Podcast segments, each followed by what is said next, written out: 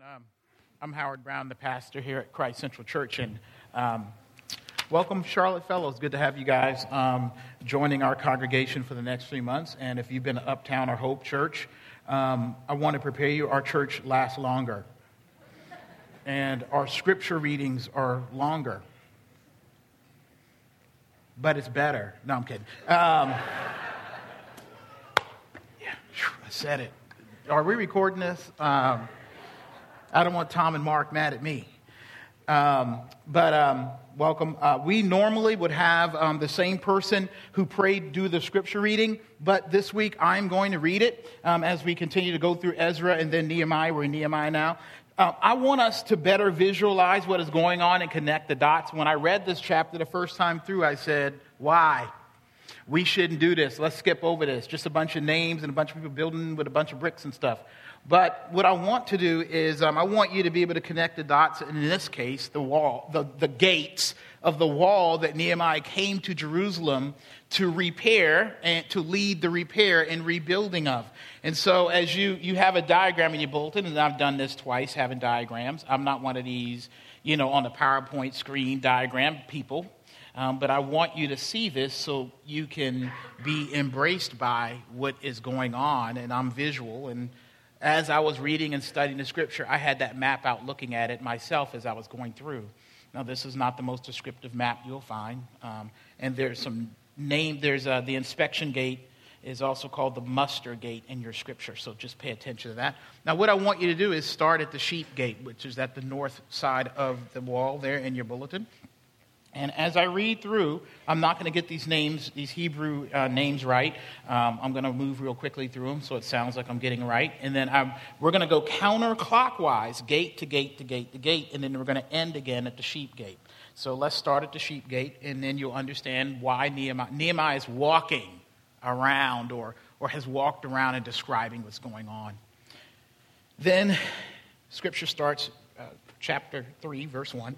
Then Eleazar, the high priest, rose up with his brothers, the priests, and they built the sheep gate. They consecrated it and set its doors. They consecrated as far as the Tower of the Hundred, as far as the Tower of Hananel.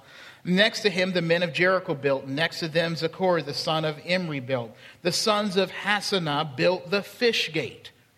They laid its beams and set its doors, its bolts, and its bars. And next to them, Meremoth, the son of Uriah, son of Hazak, repaired. Hakaz repaired. Next to them, Meshullam and the son of Berechiah, son of Beshezebel, repaired. And next to them, Zadok, the son of Baana, repaired. And next to them, the Tekoites repaired. But their nobles would not stoop to serve their Lord. Joiada, the son of Paseah, and, and Meshullam, the son of Besodeiah, repaired the gate of Yeshanah, or the, um, the old gate you have in there. They laid its beams and set its doors, its bolts, and its bars, and next to them repelled Melatiah the Gibeonite and Jadon the Meronite, the men of Gibeon and of Mizpah, the seat of the governor of province beyond the river. Next to them, Uzziel the son of Hariah, goldsmiths, repaired. Next to him, Hananiah, one of the perfumers, repaired. And they restored Jerusalem as far as the broad wall Next to them, Rephaiah, the son of Hur, ruler of half of the district of Jerusalem, repaired. Next to them, Jedediah, the son of Haramapha, uh, repaired opposite his house. And next to him, Hattush, the son of Hashbonah, repaired. Malchijah, the son of Harim, and Hashab, the son of Mahath Moab, repaired another section, and, and the tower of the ovens. Next to him, Shallum, the son of Hallohesh, repaired, uh, ruler of half of the district of Jerusalem, repaired, and he and his daughters. Hanan and the inhabitants of Zonaniah repaired the valley gate. They rebuilt it and set its doors, its bolts, and its bars, and repaired a thousand cubits of the wall as far as the dung gate. Malchijah, the son of Rechab, uh, ruler of the district of Bet Hasharim, repaired the dung gate. He rebuilt it and set its doors, its bolts, and its walls, and its bars. And Shallum, the son of Kol Hazeh, ruler of the district of Mizpah, repaired the fountain gate. He rebuilt it and covered it and set its doors, its bolts, and its bars. And he built the wall of the pool of Shelah and the king's garden as far as the stairs that go down from the city of David. So on the south side of inside the wall is where the king's area was. After him, Nehemiah, the son of Azbuk, ruler of the half district of Beth-zur, repaired to a point opposite the tombs of David, as far as the artificial pool and as far as the house of the mighty man. After him, the Levites repaired. Rehum, the son of Benai, next them Hashbai, uh, ruler of the half district of Keilah, repaired for his district. After him, their brothers repaired. Bavvai, the son of Henadad, ruler of the half district of Keilah. Next to him, Ezer, the son of Jeshua, ruler of Mizpah, repaired another section opposite the ascent to the armory of the buttress. And him, Baruch, Baruch the son of Zabbai, repaired another section from the buttress to the door of the house of Eliashib, the, the high priest. And after him, Meremoth, the son of Uriah, son of Haggaz, repaired another section from the door of the house of Eliashib to the end of the house of Eliashib. After him, the priests, the men of the surrounding area, repaired. After them, Benjamin and Heshab repaired opposite their house. After them, Azariah, the son of Maaseiah, son of Ananiah, repaired beside his own house. After him, Benai, the son of Henadad, repaired another section from the house of Azariah to the buttress and to the corner. Palal, the son of Uzziah, Uzziah repaired opposite the buttress, buttress and the tower projecting from the upper house of the king at the court of the guard. After him, Bediah, the son of Parosh, and the temple servants living on Ophel, repaired to a point opposite the water gate on the east and the projecting tower. After him, the Tekoites repaired another section opposite the great projecting wall as far as the wall of Ophel. Above the horse gate, the priests repaired, each one opposite his own house. After them, Zadok, the son of Immer, repaired opposite his own house. After him, Shemaiah, the son of Shecaniah, the keeper of the east gate, repaired. After him, Hananiah, the son of Shelemiah, and Hanan, the son of Zalaph, repaired another section. After him, Meshullam, the, the son of Berechiah, repaired opposite his changer. After him, Malchijah, uh, one of the goldsmiths, repaired as far as the house of the temple servants and of the merchants opposite the muster gate, or in your thing, the inspection gate, into the upper chamber of the corner. And between the upper chamber of the corner and the sheep gate, the goldsmiths and the merchants repaired. You see where I almost skipped it? There'll be a test on those names when we're done. Many of the Israelites at this point had forgotten and thought it not necessary for their relationship with God to have a wall built. And add to that that the world around them despised the concept of walls. And our world today is not much different. It is considered bad, dangerous, rightly in so many ways, to put walls around and between people. Racism and sexism and classism, all the bad isms and all the political and social ignorance and oppressions survive because of walls. Visible walls, invisible walls. But the world doesn't get what God is doing. We must recognize there are bad walls and good walls. And this wall, according to what it meant back then and represents now, is a good wall.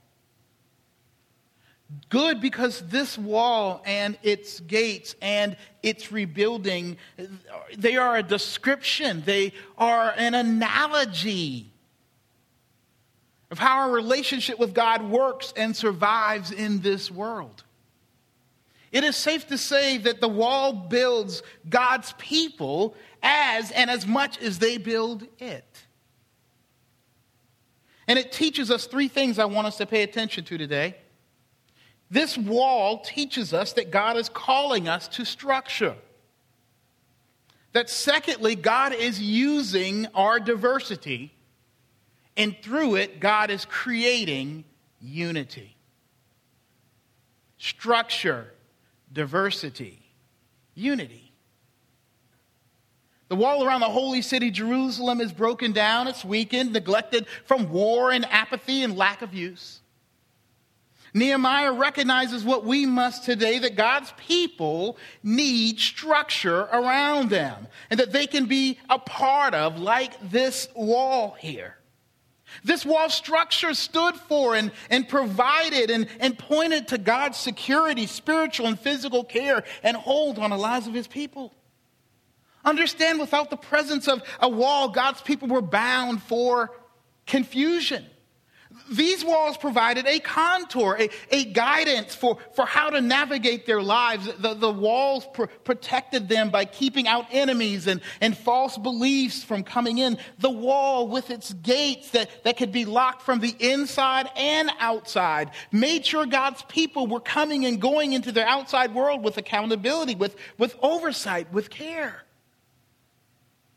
The wall and the gates were instrumental in helping God's people worship well and safe with gates, uh, uh, worship well and safely, with, with, gates for sacrificial lambs and, and inspections near the temple worship area to make sure the right things and right people were coming in, as it mentions people, individuals' homes here. The, the wall provided protection for homes and families and, and livelihoods from evil influence.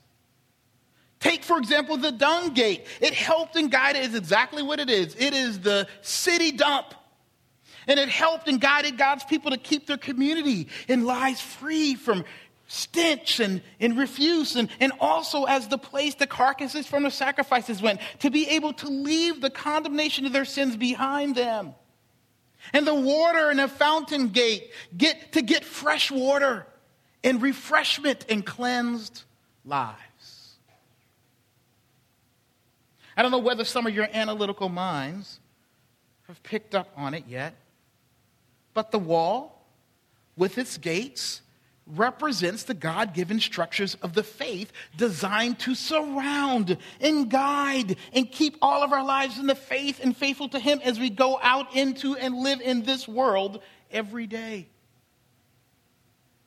I know it is popular today as it was back then to consider true freedom not being bound, vowed, beholden, or committed to any administration, order, or structure, especially religious structures.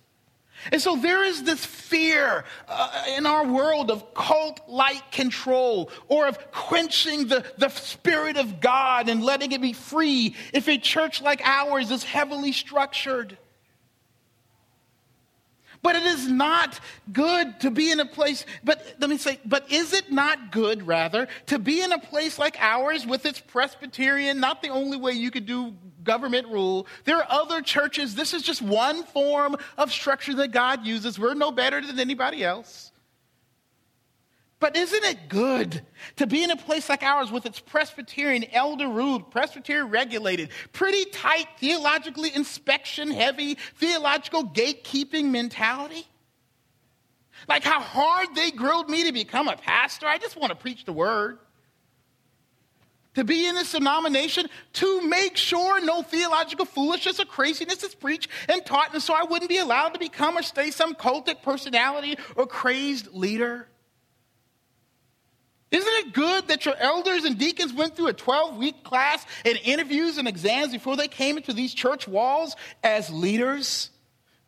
According to the walls we see at DMI and what they meant, is it, isn't it good that, that we have church membership with, with doors that lock on both sides, where, where we ask you to, to not feel free to leave when and how you want to, but be accountable for what is going on in your lives, and, and where you have to be interviewed with, with vows and officially by elders along with members, and then confronted if you are going out into this world or living in this world that you shouldn't, and worshiping how and what you shouldn't.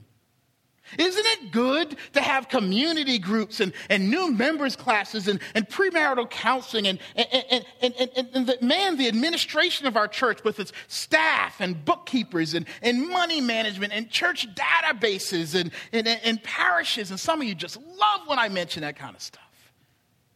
And yes, you don't have to look much further than your worship liturgy that you have in your hands to see this. God, like He did with these gates and walls, works through church worship structure. And He's blueprinted for us, your leaders. They put a wall because it is through the structures of the church with its word, its sacraments, and its disciplines that you are actually free to be and become who God would have you to be. Our mission statement for Christ Central and being a part of our church is this freeing people to enjoy God, hear His truth, form authentic relationships, and face the world with the renewed dignity that comes from Christ. We believe for you to not be in the walls of a church. It don't have to be this church. A church of a structure somewhere is to risk being lost to risk being spiritually vandalized. And contrary to the world's definition of freedom, taken and easily led astray and possibly enslaved by the world by letting things in your heart and life and mind that you can't and shouldn't handle alone. But to be in a wall in a protected community, in a place where your family and life can be shaped and guided with the most spiritual safety, be cared for. There is less freedom to deal with and connect with your world without a wall, a structure of faith. And this structure, though it has leadership associated with its happening and doing, is not just the job of leadership of one or one kind of person. God calls us, like them to a diversity in the faith. Now, I don't have to go through all those names. Y'all heard enough names. And you heard enough little nuances to realize, I mean, just look at who is building the wall.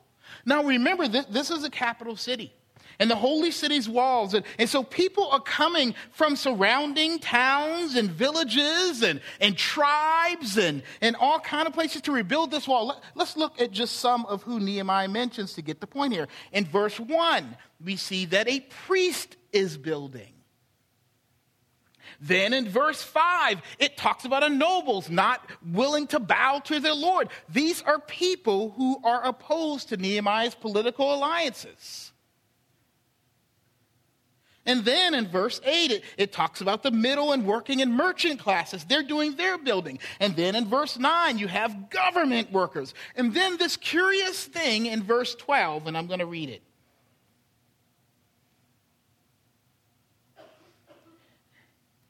If I can find it. Next to him, Shallum, the, the son of Hallohesh, the ruler of the half district of Jerusalem, repaired. He and his daughters.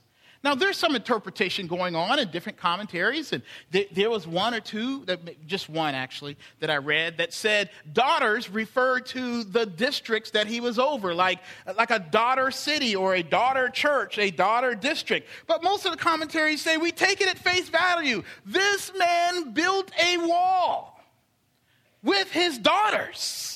And back then, I mean, more than even now, this was the most non traditional family structure you can have. So, guess who's in God's kingdom? People who don't have the traditional family structure.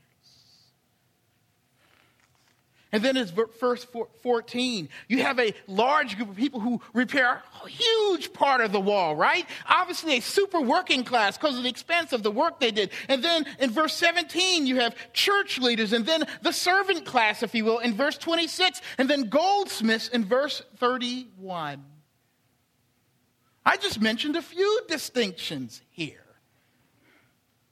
And each of these people groups have different interests.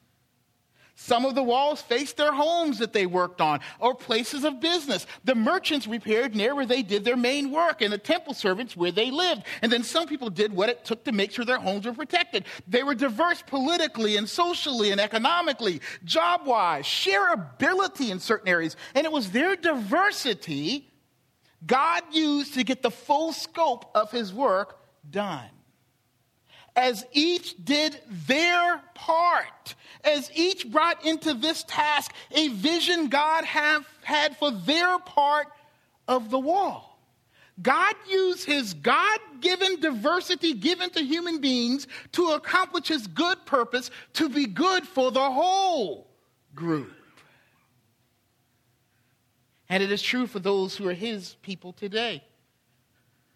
God has allowed us to come from different cultures, different socioeconomic groups, different neighborhoods, different church backgrounds, and in this church, different ethnic groups with a multitude of God giving experiences. God has allowed your heart to bend and be focused in a way and in a diction, in a, excuse me, in a direction that others may not be. He has uh, allowed some of us to be in number the dominant group and others in number the minority group. God has given us one mother, some of us one mother and no dad around, and one dad and no mother around. Some have been raised by many people. Some of us have been adopted. Others have the so called traditional family, maybe with traditional values or not. Some of us have experienced valleys and, and hardships and maybe going through some stuff right now in ways some others are not. Some of us are, are in a stage of life where we are consumed with children and babies and being safe and minivans and, and SUVs and all kind of stuff. And, and others with finding and making and building a career while others are, are thinking retirement and others are getting married. And, and, and some of y'all are just fighting to stay married, right? We have not all been allowed to bear the same scars from history. In fact, it is possible that we have been through the same thing, but it affected us differently. Some of us are holy and sanctified in one way, in one area, and struggling in another. Some of us are good at money, and others are better at family. Some of us lust for sex, some for success. Some of us can't even begin to see and understand the experiences of others and, and how they've been allowed and made by God to experience and see it. Some of us have friends and close relationships in the church than outside the church. And some of our closer relationships for some of us are outside the church more than in the church. Some of us are outgoing, some of us are shy, some of us are highly educated, some of us are skilled at one or two things. Some feel more connected at church than others, and some believe that others are more connected than they are. If you look at the history of these tribes, that's exactly what's going on. Some feel like they are the in crowd, some feel like the out crowd. I mean, diversity sounds synonymous with disaster and confusion. But what we learn here is that as each person contributes according to what God has given them in line with their brothers and sisters, God's good wall around us is completed. And in a perfectly diverse community, not one area is left breached. You know what the key words are in this passage that is easy to overlook and emphasizes the good diversity can do when it is properly used? The words in this passage that are continually repeated next to. It's all through the passage, next to. So and so was next to. This group was next to. The son of so and so was next to this one. Which means this if we all had the same experiences and same God given commitments, are in the same place spiritually, all the time, there would be nothing happening next to us. If we were always, as we are very guilty of doing, looking at and being jealous of, and standing back and staring at what God is doing with somebody else, then you will not take your place next to them and be helpful to the whole. The success of the wall was largely based on the fact that there was somebody different than you who was next to you. That the thing you were building, again, some people are building walls in front of their own homes, in front of their own businesses, that if that person was consumed with being you, or being exactly in the place you were, or doing the same kind of gifting you were, then guess what? You would be insecure in the thing that you were building.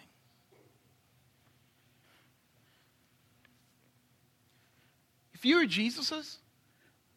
I don't care what God has allowed you to experience or not experience. I don't care how much you are struggling in a certain area of your life. No one has it all, and no one can do it all. No one can build and be a faith unto themselves. No one can be faithful and stay faithful, know the love of God like they should, unless someone not in the same place as they are is taking their place next to you and next to y'all. Where are you? Some of us are simply watching others and moping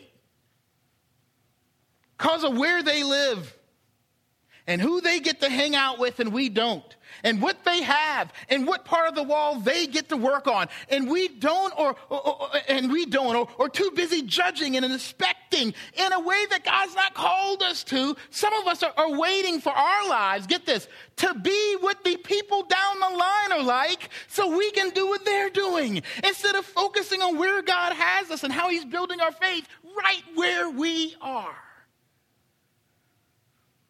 You know what happens in a church like ours? A diverse church that it was cool to talk about and plant until you get into it.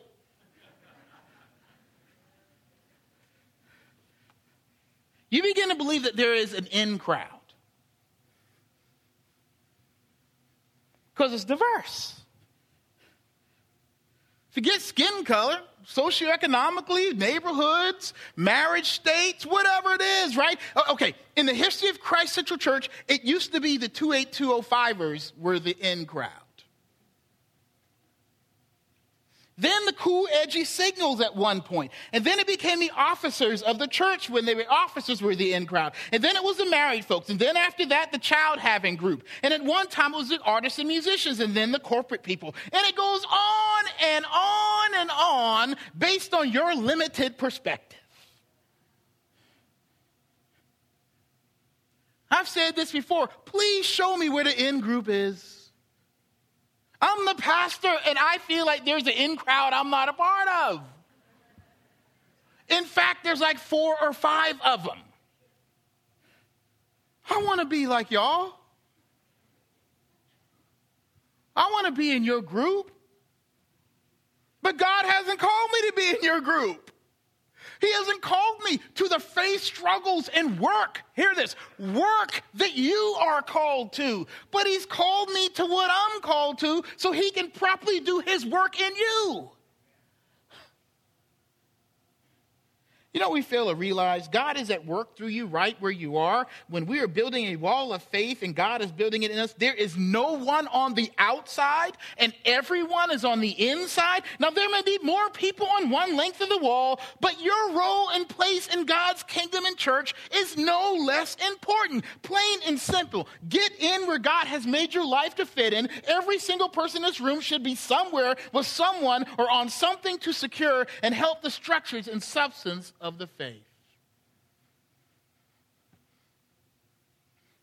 You'll waste time wondering if you're good enough. You'll waste time wondering if you're in the in crowd. You'll waste time fainting and moping and worrying and being anxious about how everybody is and you aren't. When there's a wall of faith, God is building through you right there. Now get this, not just for you. Again, for the people you think are great, they need your wall. And the miracle of the church, the miracle of the wall of diverse people, is that God creates unity of faith through it. How does this happen? God puts us together, needing and given the same stuff regardless of where, where we are on the wall, to make faith work. Look with me at verse 13, 14, and 15. Hanan and the inhabitants of Zanoah repaired the valley gate. They rebuilt it and set its doors, its bolts, and its bars, and repaired a thousand cubits of the wall as far as the dung gate. Mal- Malachijah, the son of Rechab, um, ruler of the district of Beth Hasharim, repaired the dung gate. He rebuilt it and set its doors, its bolts, and its bars. And Shalom, the son of Kol-Hoseh, ruled over, ruler of the district of Mizpah, repaired the fountain gate. He rebuilt it and covered it and set its doors, its bolts, and its bars. You know what's interesting?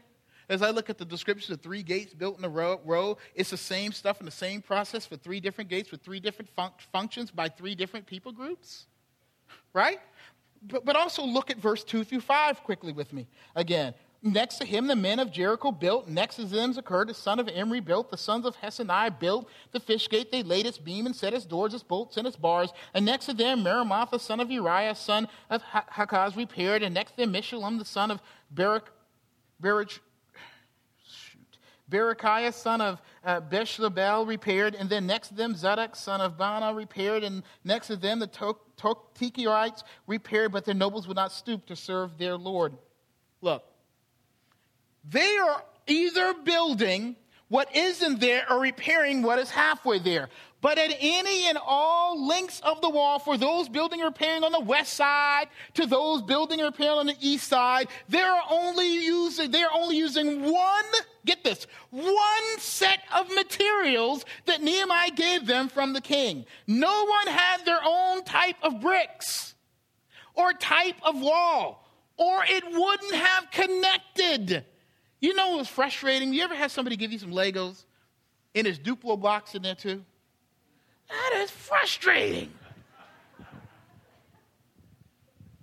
Because Legos go together, like the little mini ones, and then they put the Duplo blocks in it. It don't fit. They look like they fit. They're the same kind of, sh- you know, colors and all kind. They got the little rivets on it. But when you try to put a Duplo block with a Lego block, it's frustrating. That's my world because I don't, I don't know how to do masonry and anything. I'm not one of those real men like that. I'm a Lego guy. But the point is, unless it's the same stuff, regardless of where they work, it wouldn't have created a wall. What did God do in creating unity in a diversity of why and where and what stage they were in life and where they were building and why they were building it? They use the same stuff. And further, get this about the gates. It's funny you don't see two sheep, sheep gates. You know, we live on the south side of town. Can we put a sheep gate over here? Or, or it's too far for me to drive. Can we have a dung gate on the northeast side of town or the northwest? No! It is interesting here that everyone, regardless of who they are, what part of the wall or gate they worked on, must use the same God given gate for the function of their faith. It reminds me of the scripture in the New Testament. We have one Lord, one faith, one baptism. One sheep gate, one dung gate, one valley gate. The, the, functions of our faith are through one process that God is taking many different kinds of people through. What is the Bible teaching us here? To live this life in the Lord, we all use the same material, the same stuff of the faith, the same gateways to God's help and power and grace. There is but one Spirit in all of us, and that Spirit unites us in the stuff of the gospel. The apostle Paul, hundreds of years after Nehemiah, would declare that he would declare that he was not ashamed of the gospel, for it is the power of God unto salvation for all who believed. The Jew and the Gentile. And, and let me add what the Bible teaches well. For all we do, for all we are, and all of our experiences, one gospel one power, one spiritual material stuff that God has given us to work in all, for all, for whatever you're dealing with. What does a family man need? And the young single guy need? And the bohemian woman? And, and what is the stuff of their lives? The same thing, the gospel.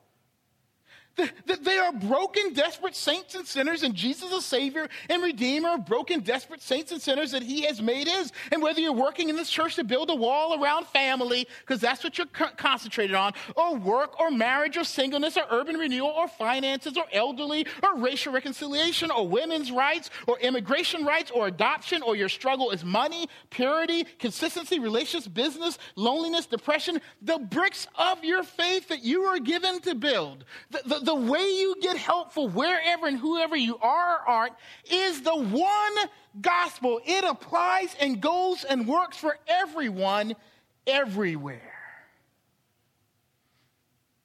You know what? As, as this wall comes together, it's actually declaring, it's actually declaring this. No one on it or in it has it together. That's why we build our faith. Everyone here needs this wall for their life. The wall in its works teaches us that our lives are broken and we need, we are, we are desperate, just like you down on that part of the wall. My and our lives are alone in this world with our God, and these bricks, these gates, the gospel says, and empowers me to believe that God alone is my salvation and my strength, not who I am and who you are and who you aren't and how I'm not like you, but only who God is. And these bricks are that unified statement in peace and material of God's grace. Our stories of faith and salvation fit together like bricks on a wall. Because our testimonies have the real same substance. And there's no real connection. Let me tell you all about connection and friendship in church. Okay? Let, let me do a teaching real quick. I've been kind of dealing with this because Nehemiah has a lot to do with working together. And even struggling a lot with people feeling I don't feel connected. There's so much change going on at Christ Central. There's transition, people leaving, people coming, all kind of stuff.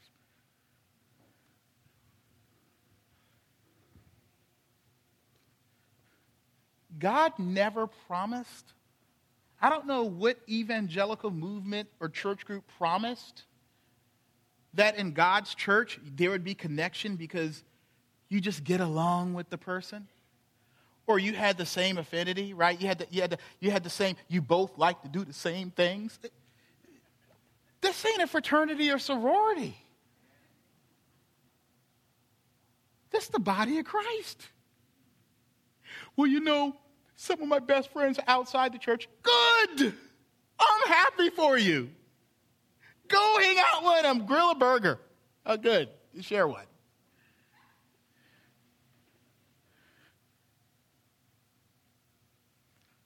We get connected through the testimonies of what Jesus has done for us. If you're trying to get connected by less than that, you will be disappointed. Some of y'all will not like being my friend. Most of you, and I don't necessarily like some of y'all like that right? I love y'all, but I don't, I don't always want to hang out with y'all. We don't have the same taste. Some of y'all don't want to play Battlefield 3 with me. That's all right. You might think something's wrong with me. Hey, y'all want to hang out today? What you doing tonight, Pastor Brown? Playing Battlefield 3 on PS3? You want to join in? No, I don't like that. Well, when we're not connected. You know, I, I don't like Battlefield 3, so I'm leaving Christ Central.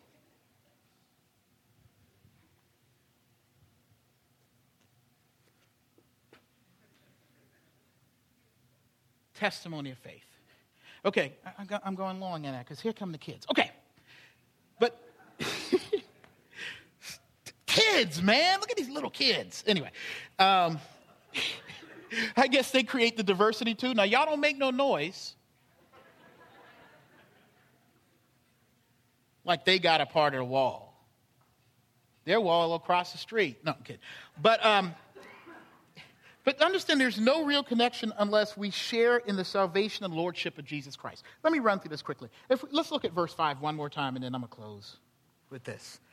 And the Bible says, And next to them the Tekoites repaired, but their nobles would not stoop to serve their Lord. The nobles were not a part of community. Why? They refused to have the same Lord. They refused to obey their Lord Jesus. They refused to have Jesus, I already jumped to that point, it was Nehemiah at that point, to be their leader. Unity is destroyed if anything except Jesus is your Lord if you bow to anything except Him, there will be disunity in the body, even though God's called us to diversity. Let me give you an example. The year is 2008, and then 2012. Why, what's, what's important about those dates? Anybody know? It was the election years. And we had a president elected. our president, Barack Obama, I have not seen more division in churches than over the last two election cycles. I'm not telling y'all who I vote for. You'd be surprised. But I'm going to say this. When politics becomes our Lord, Jesus takes second place and we're no longer unified. When anything becomes our Lord. And I'm telling you, relationships between churches in the same denomination, in the same city, were destroyed over how people chose to vote and who they voted for. And they made the Lord how you voted, not the Lord Jesus redeeming whoever we put in office and whatever this country would mean. And that's a real problem.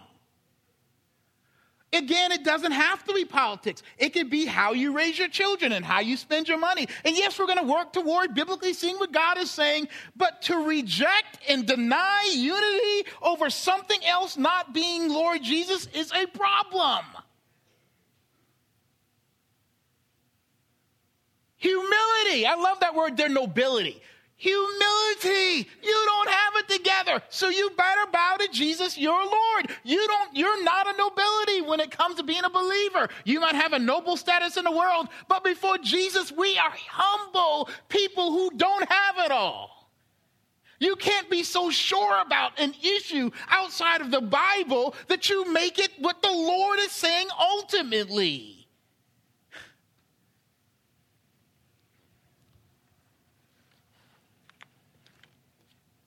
You know what is interesting? Jesus came different than anyone else who had come before him in biblical history. And yet he took his place next to his people on the wall. And the same Jesus who was responsible, like the high priest, for being and building the starting and end point of our faith with the sheep gate so that you and I could be secure. To finish our faith, Jesus came in as and through the sheep gate as the Lamb of God and then went out through the sheep gate again as a scapegoat for our sins, outside the city walls, rejected for our sins, dying on the cross and rose from the dead to secure the wall around us so that you and I could find our place on the wall and in God's kingdom. And we are all unified and, mo- unified and motivated regardless of where and who we are by what Jesus has built and done for us. It is the stuff and unity of our faith. But one more gate unifies us like no other gate the east gate. You see, only one person comes through the east gate. It is only open to the king who has returned from victory. You and I, in the structure and diversity of the church, are not only unified at, at, the cross and the death of Jesus for our sins, but unified by the promised hope as we look over our shoulders at the east gate, as we live and work on and in the walls, that one day the east gate will swing wide open and the risen Lord Jesus will return through it. And at that point, to all of those who have faithfully been kept by the grace in his wall, who have faithfully been led by him to continue building their part of the world. And it will be for those who are in the belt, in the circle, in the walls of his love, as one diverse and unified and loved people. And let me tell you, that will be a good day. Only because today, he has given us a good wall.